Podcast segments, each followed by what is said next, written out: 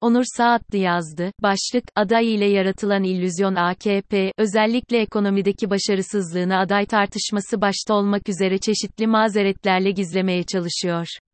Buna karşı muhalefetin önerileri neler? Kemal Kılıçdaroğlu hangi alternatifi sunuyor?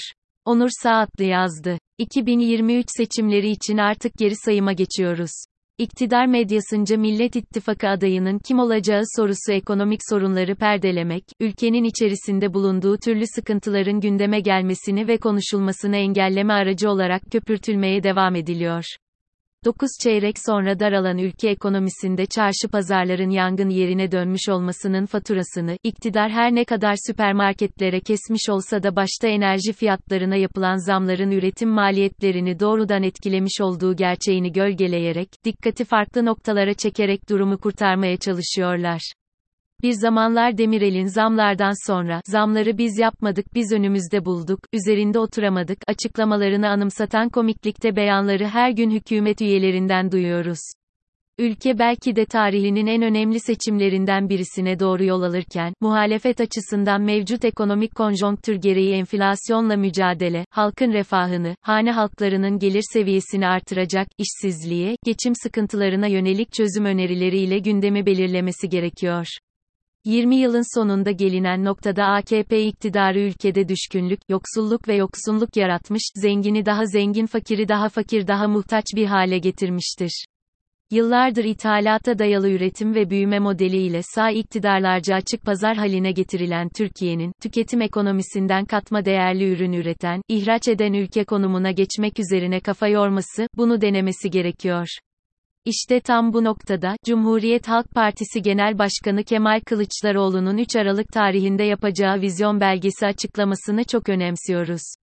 Sanayi devrimini kaçırmanın bedelini ağır ödediğimizi göz önünde bulundurarak, gelişmiş ülkelerde özellikle 1990'ların başından itibaren teknolojik gelişmelerle birlikte ete kemiğe bürünüp vücut bulan, dijitalleşme ile birlikte eski ekonomi sistemini çevreleyip kuşatan, yeni ekonomik dünya düzenini yaratan sistem içinde büyümek zorundayız. Bu nedenle Sayın Genel Başkan'ın yapacağı açıklamalar inovasyon ve teknoloji ağırlıklı yatırım planlamaları ile yaratılacak katma değerli üretim ekonomisi ile nasıl bir üst lige çıkabileceğimizin açıklanacağı bir toplantı olacaktır. İçerisine insan ve emek olgusunu oturtacak, ülkenin içerisinde bulunduğu enflasyonist ortam ve işsizlik sorunundan gençlerin gelecek kaygılarına, para politikasında tutarlılık ile şeffaf maliye yönetimine, özel sektörün finansman sorunundan, çevreye duyarlı büyüme stratejilerine, yatırım, yoksulluk, dijital dönüşüm, dördüncü sanayi devrimine yönelik tatmin edici açıklamalara yer verilmesini beklemekle birlikte, tasarruf ve kaynak sorunu olan ülkemizde, mevcut kısıtlı kaynakların yeni dünya ekonomik ekonomik sistemine uygun, yenilikçi, sürdürülebilir, rekabetçi bir ekonomik kalkınma modelini sunması muhtemeldir.